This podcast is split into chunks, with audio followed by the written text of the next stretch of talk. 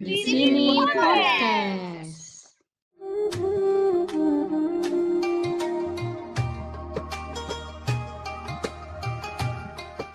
Assalamualaikum, bareng Welis di sini podcast edisi spesial Ramadan. Yeay! Apa kabarnya nih teman-teman semua? Ah, aku lagi dapet flu sih, lagi flu. Gak tahu nih tiba-tiba aja kemarin kayaknya efek makan gorengan terus serak sakit tenggorokannya jadi flu deh sekarang. Jadi suaranya agak-agak bindeng tapi aku lagi suka deh kalau suara bindeng kayak gini kayak kayak kayak seksi gitu.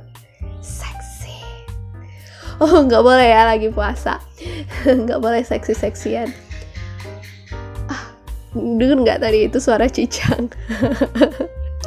Gimana puasanya? Semoga masih lancar ya. Semoga tetap lancar dan bisa full sampai berbuka nanti. Dan semoga kalian juga tetap selalu sehat-sehat ya. Karena kalau menjalankan ibadah puasa itu kalau sehat kan lebih fit. Jangan sampai nggak sehat kayak aku. Tapi aku cuman flu doang kok guys. Aku nggak nggak itu ya. Nggak uh, nggak itu.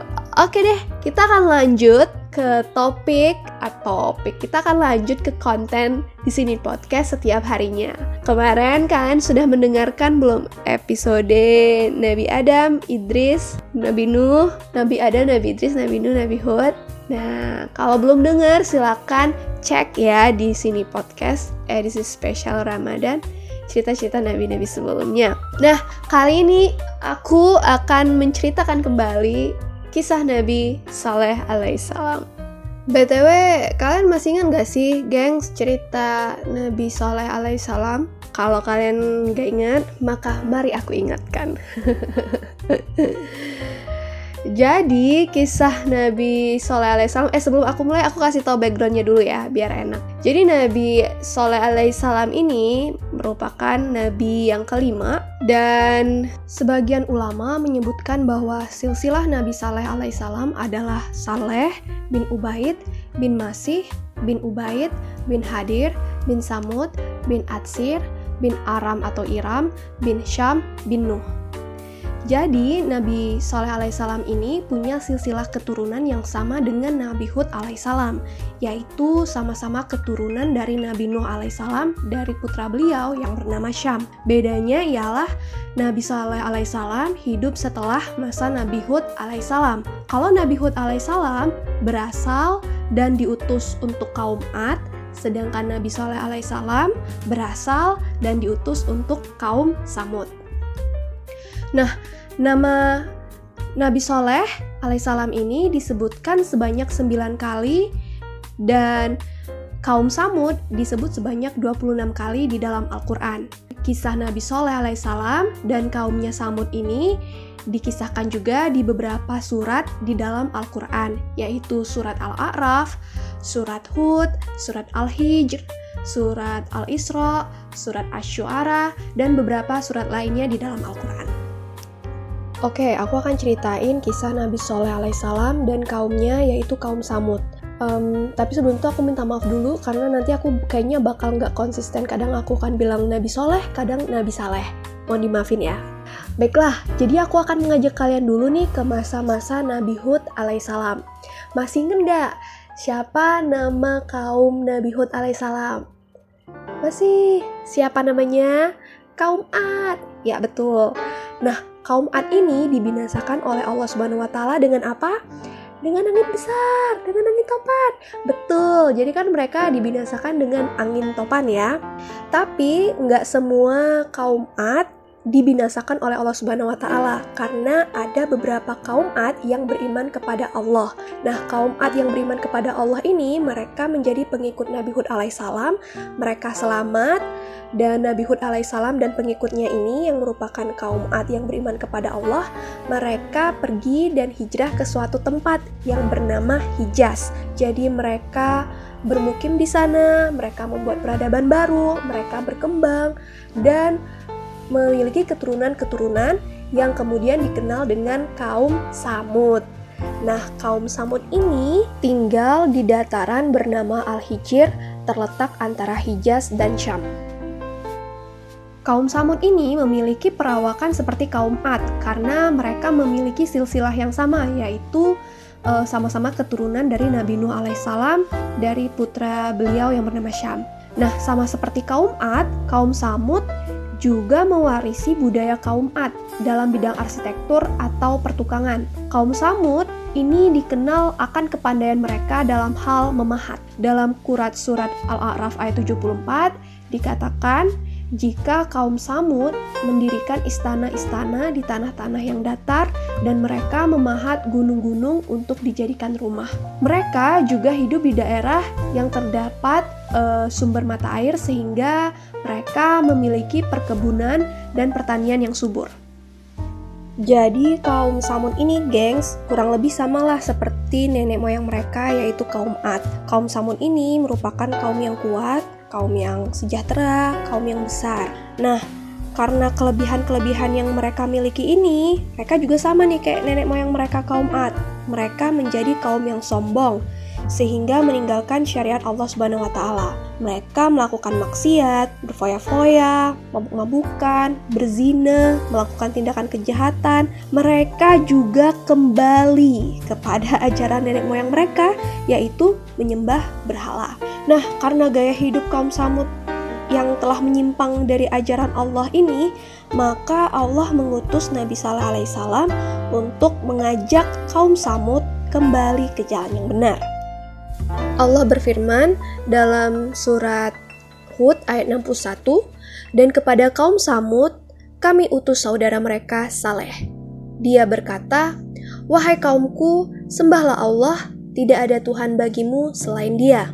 Dia telah menciptakanmu dari bumi atau tanah dan menjadikanmu pemakmurnya. Karena itu, mohonlah ampun kepadanya, kemudian bertobatlah kepadanya. Sesungguhnya Tuhanku sangat dekat, rahmatnya dan memperkenankan doa hambanya.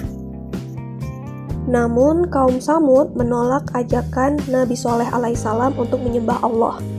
Mereka malah mempertanyakan kenapa Nabi Soleh alaihissalam melarang mereka menyembah apa yang sudah disembah oleh nenek moyang mereka. Padahal kaum Samud ini menaruh harapan yang besar kepada Nabi Soleh, yaitu mereka berharap Nabi Soleh alaihissalam nanti akan bisa menjadi pemimpin kaum Samud. Karena melihat latar belakang Nabi Soleh yang berasal dari keluarga terpandang dan Nabi Soleh juga dikenal sebagai orang yang cerdas, rendah hati, pandai bergaul, dan memiliki sosok kepemimpinan. Jadi mereka berharap Nabi Soleh nanti akan menjadi pemimpin kaum Samud. Namun Nabi Soleh malah melarang mereka menyembah berhala. Jadi mereka nggak mau dong punya pemimpin yang berbeda keyakinan, yang tidak menyembah apa yang mereka sembah, apa yang kaum Samud sembah tuh.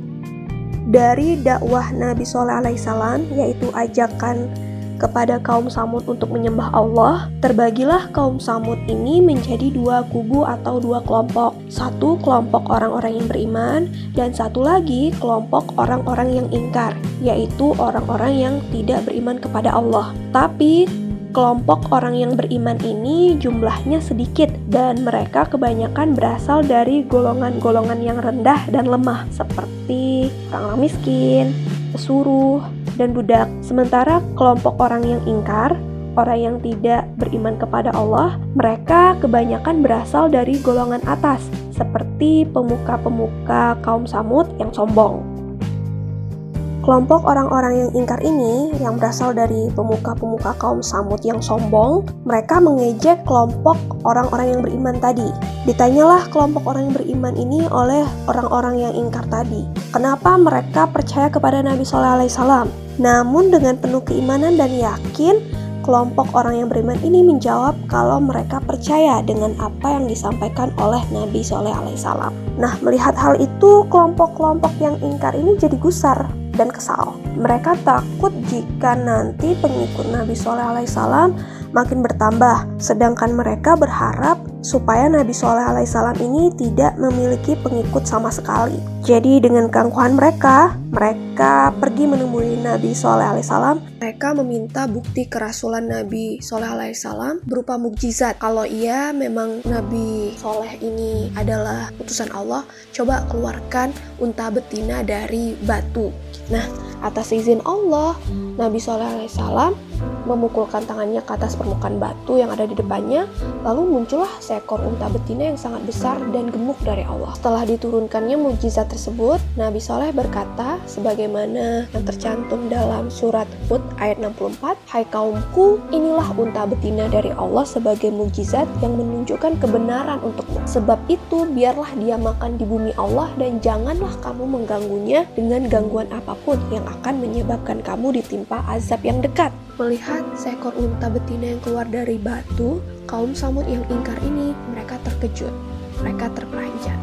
Loh kok bisa ini Nabi Soleh alaihissalam ini mengeluarkan unta dari batu pula? Nah dengan kesombongan mereka, dengan keangkuhan mereka, mereka tidak mau menerima. Mereka tidak bisa menerima mujizat itu. Mujizat Nabi Soleh ini tidak cukup untuk meyakinkan mereka untuk beriman kepada Allah. Mereka tidak mau mengakui kerasulan Nabi Soleh alaihissalam.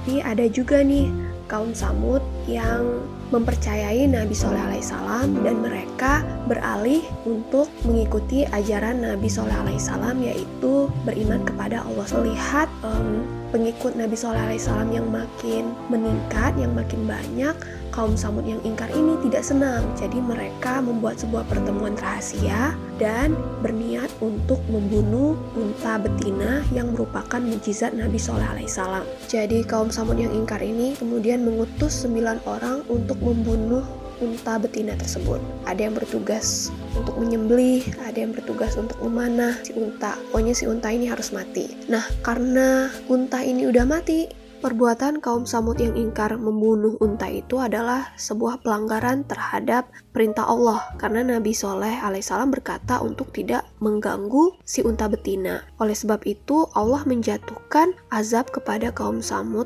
yang ingkar ini dengan memberikan waktu kepada mereka tiga hari sebagaimana uh, dikisahkan dalam surat Hud ayat 65 Nabi Soleh berkata kepada kaum Samud bersukarialah kamu semua di rumahmu selama tiga hari. Itu adalah janji yang tidak dapat didustakan. Nah berbahagia atau bersukaria selama tiga hari ini itu adalah sarkasm guys. Itu adalah sindiran. Sindiran tajam kepada kaum Samud yang ingkar. Jadi tiga hari itu merupakan tanda-tanda yang akan diterima oleh kaum Samud sebelum azab Allah datang kepada mereka. Tanda-tanda itu ialah hari pertama ketika kaum Samud yang ingin terbangun dari tidur mereka, wajah mereka akan menjadi kuning dan akan berubah menjadi merah pada hari kedua dan hitam pada hari ketiga dan hari keempat akan turun azab Allah yang sangat pedih. Itu kan sumber lain ya, aku baca. Nah, mendengar ancaman azab yang diberitahukan oleh Nabi Soleh ini, kaum Samud malah merencanakan pembunuhan Nabi Soleh alaihissalam.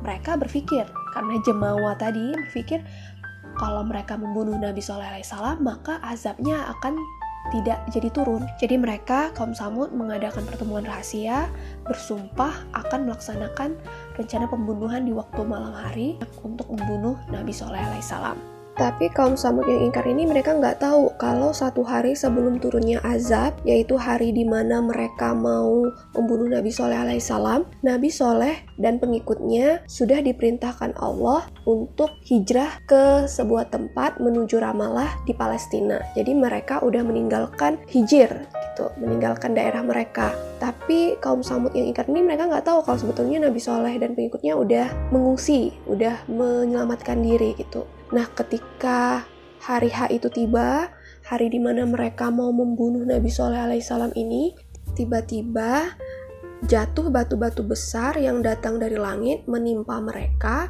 dan seketika mereka berkelimpangan di atas tanah dalam keadaan tidak bernyawa lagi. Lalu janji Allah itu datang kepada kaum Samud. Allah mengirimkan azab kepada mereka berupa gempa dan suara keras yang mengguntur. Maka binasalah kaum Samud. Mereka mati menjadi mayat-mayat yang bergelimpangan, layaknya batang-batang kering yang lapuk. Gitulah kaum Samud, kaum Nabi Soleh alaihissalam yang dibinasakan oleh Allah karena mereka ingkar dan tidak beriman kepada Allah Subhanahu wa Ta'ala.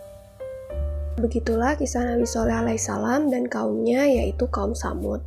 Nah kalau kita lihat lagi nih gengs, cerita kisah-kisah Nabi dan Rasul di awal-awal itu dulu, mereka bertugas untuk menyebarkan ajaran tauhid ajaran mengesahkan dan beriman kepada Allah Subhanahu wa Ta'ala. Namun, kaum-kaum umat-umat terdahulu itu mereka nggak bisa menerima ajaran itu karena bertentangan dengan ajaran nenek moyang mereka. Walaupun udah dikasih bukti, udah dikasih di, udah dikasih lihat mukjizat nih oleh Allah melalui nabi dan rasulnya, mereka tetap ingkar, mereka tetap menolak uh, dan tidak mau mengakui keesaan Allah Subhanahu wa Ta'ala. Lalu Allah kirimkan azab kepada kaum tersebut untuk menjadi pelajaran buat kita umat-umat sekarang untuk bisa melihat lagi bagaimana Allah Subhanahu wa taala membinasakan umat-umat yang tidak beriman kepada Allah Subhanahu wa taala. Gitu ya. Dah sekian dulu deh untuk cerita kisah Nabi dan Rasul sore ini. Semoga kita bisa mengambil pelajaran dan hikmah dari kisah Nabi Sallallahu Alaihi Wasallam dan kaumnya Samud. Aku mohon maaf apabila ada kesalahan atau ada salah penyampaian. Kepada Allah aku meminta maaf. Selamat menunggu buka puasa. Semoga amal ibadah kita pada sore hari ini, puasa kita pada hari ini, dan amalan-amalan lainnya yang kita kerjakan diterima dan menjadi amal ibadah buat kita dan berkah. Amin. Oke, Welis undur diri dulu. Assalamualaikum warahmatullahi wabarakatuh. Dadah.